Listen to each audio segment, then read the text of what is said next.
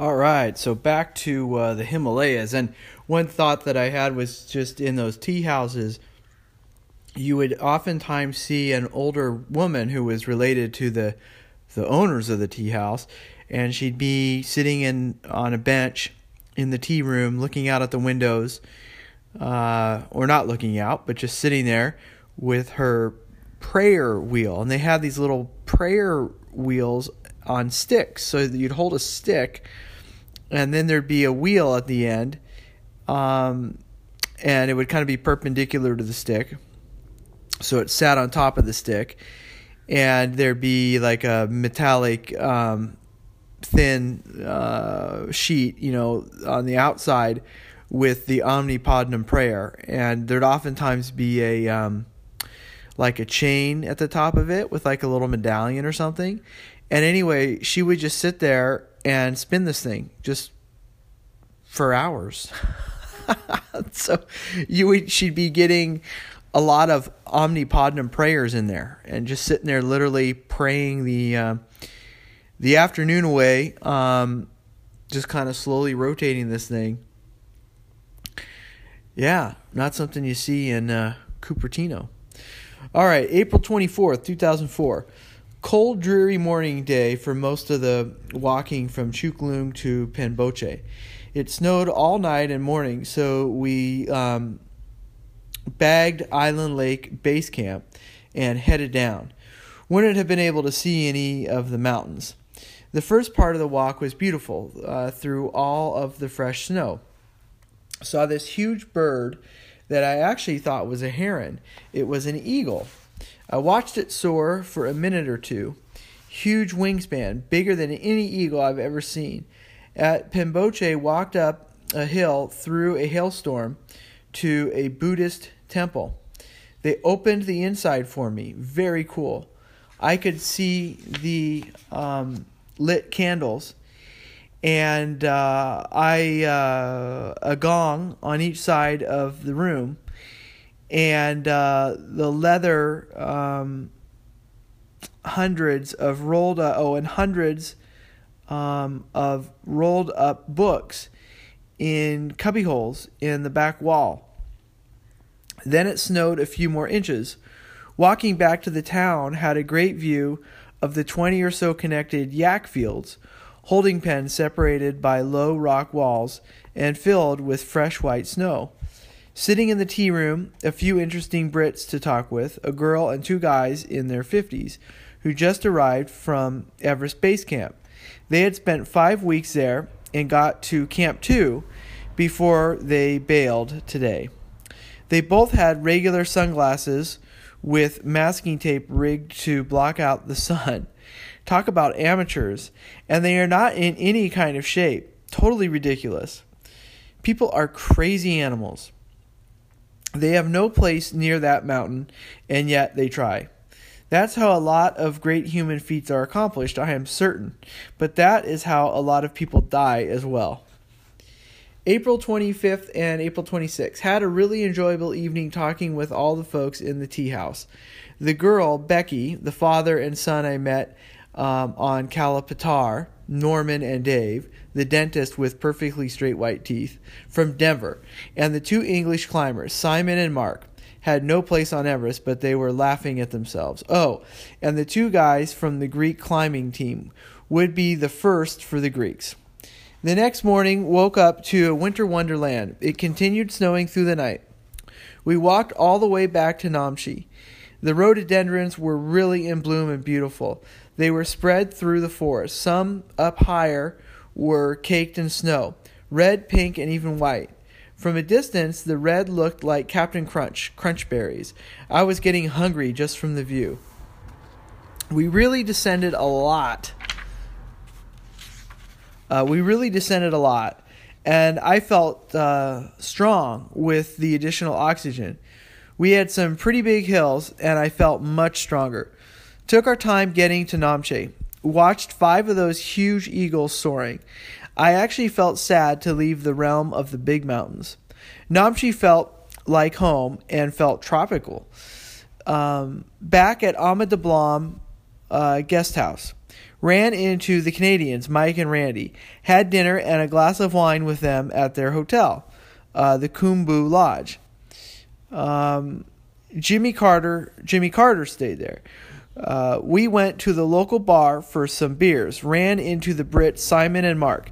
We had a great time playing pool for hours. No one was there. This place was like um, the bar in Raiders, Raiders of the Lost Ark. Music sounded great after 14 days without. Listened to Lynyrd Skynyrd and Carlos Santana. Left at 10 p.m. and tried to get in uh, the Ama Dablam.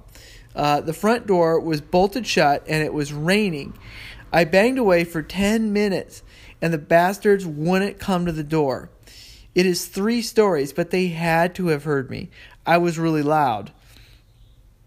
A tent was in the front yard and he was bitching. I told him to fuck off in not so many words. A big yak came from around the corner to keep me company. I know, they won't let me in either. I went to the Khumbu Lodge to see Mike and Randy banging on the door as well. They tried to break into the room, but no luck. I went back to the bar and got someone to open the door. All three of us ended up spending the night at the bar. We slept on a long bench against the wall with blankets and pillows. It was comfy. The guy even tucked us in. Poor Mike got sick. He puked on the floor right beside the bench about five times. He blew huge amounts. and then some serious dry heaves followed. He got uh, he kept apologizing to Randy and me. Hey, I'm just glad it wasn't me. Must have been something he ate. Since we ate at the same place, I expected I'd be next, but no worries. The next day, the old man at the lodge said there is a curfew because of the Maoists, and there was a robbery a few weeks ago. What about tourists dying of exposure? Fucker.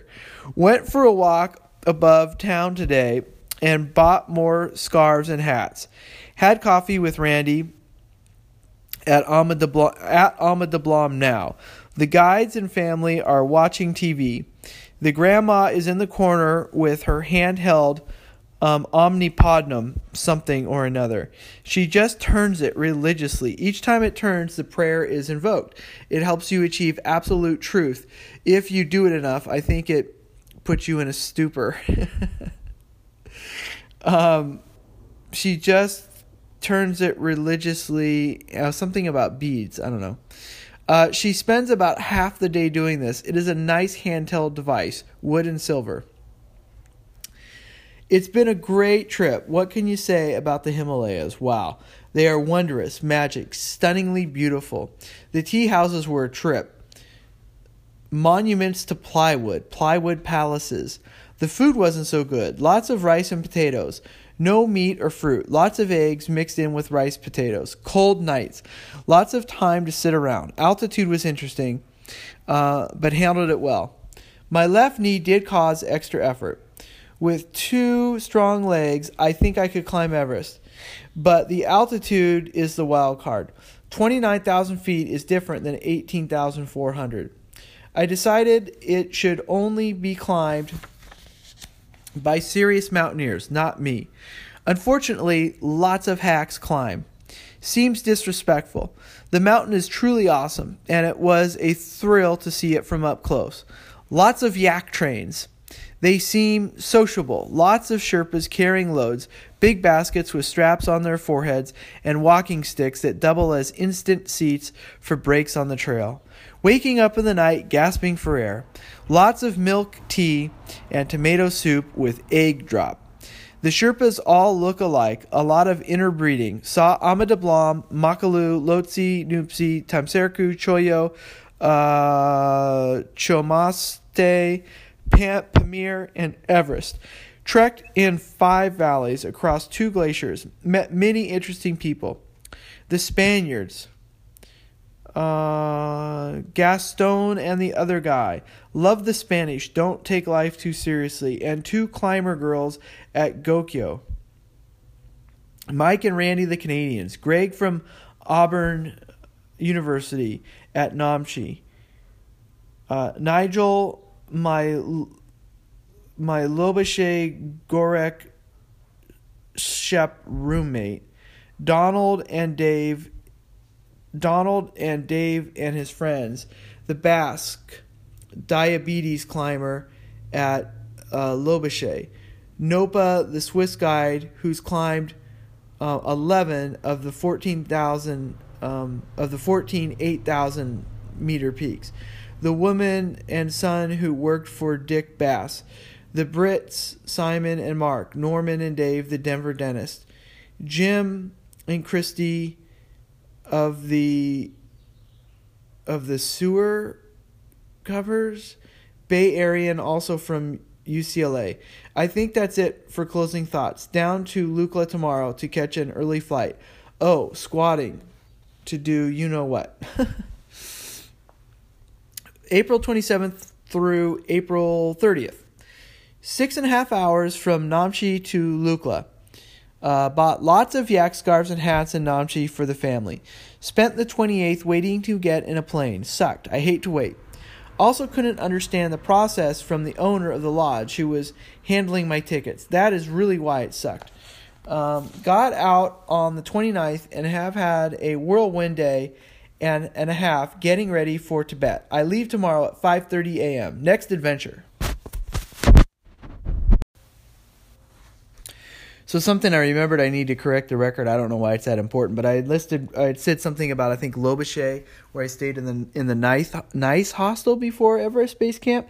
That actually wasn't the last stop. Um, there was one more base camp anyway, just for the record. But um, yeah, the Himalayas were, were great, and this this part that I just read from was basically the way down. So we got to that um, hut, our uh, tea tea house that was um, below Island Peak Base Camp and um, it was so um, cloudy and foggy and everything. We we just bailed on that, but it was so pretty for the next three or four days because it snowed a couple days, and um, that was just really pretty. And I stayed at this tea house at the foot of Ama Dablam, and uh, where I went to that. Um, uh, boot that temple uh, and and they Concha and I walked up there and they let us in and that was really cool because it was just like the two of us and um, I can't remember if there were any monks there. I think there were, but you know, it's just like like such a magical place in the middle of the Himalayas, and you know, you're the only ones there, and um, it's snowing all around you, and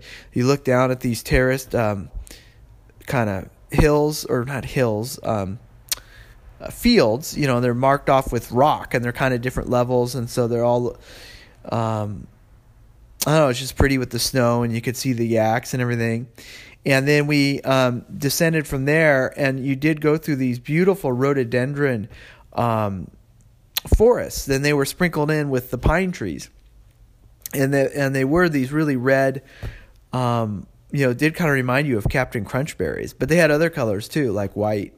And seeing the eagles was really cool. I mean, they're really big, huge wingspan, wingspans. These Himalayan eagles and um, getting back into Namche was that that um, experience of um, well, first of all, when we got to that bar, it was really fun because there's all those people that I'd saw, you know, I met Randy and Mike, and then those British guys, and um, and they had a pool table and they played music, and um, there was a uh, Carlos Santana live from like Chile or something, and I'm not a big Carlos Santana fan, but music sounded so good to your ears you could almost like taste it. It was it was an interesting experience to how good it sounded. And then we all got locked out of our um, our lodges because they had curfew and they wouldn't open the door for anyone and they had to have heard me. It's just not ridiculous that no one could go down and open the damn door. But we all ended up mike randy and i ended up figuring out to go back to that bar and that's where we slept so that was pretty interesting. Um, and then getting out of Lukla, you know, I remember walking down to Lukla through the villages and and um, turning the big prayer wheels that were more like upside upside down barrels with different colors, but still the prayers, you know, printed or engraved Omni Padme. You know, we pull and you'd uh, you turn those and anyway, then I kind of got stuck in Lukla because I don't know why actually, but I remember at the airport at Lukla, you know, quote unquote airport. It's just literally this. Um, you know very small runway that goes down the hill and drops and there's a huge drop off on a cliff they had they had sandbags um, with guys with machine guns army protecting you from the maoists so that was kind of interesting but yeah um, i'm glad i made it back on that flight i was really nervous sitting there for a day just waiting and um, you know just i watched all the planes take off and it was a trip watching them gun it down that runway, and they all kind of drop as they go off the cliff, and then they then they kind of rise up from there and scared scared me to death. But anyway, we made it too, and um, lived to tell about it. So now to my next adventure, Tibet.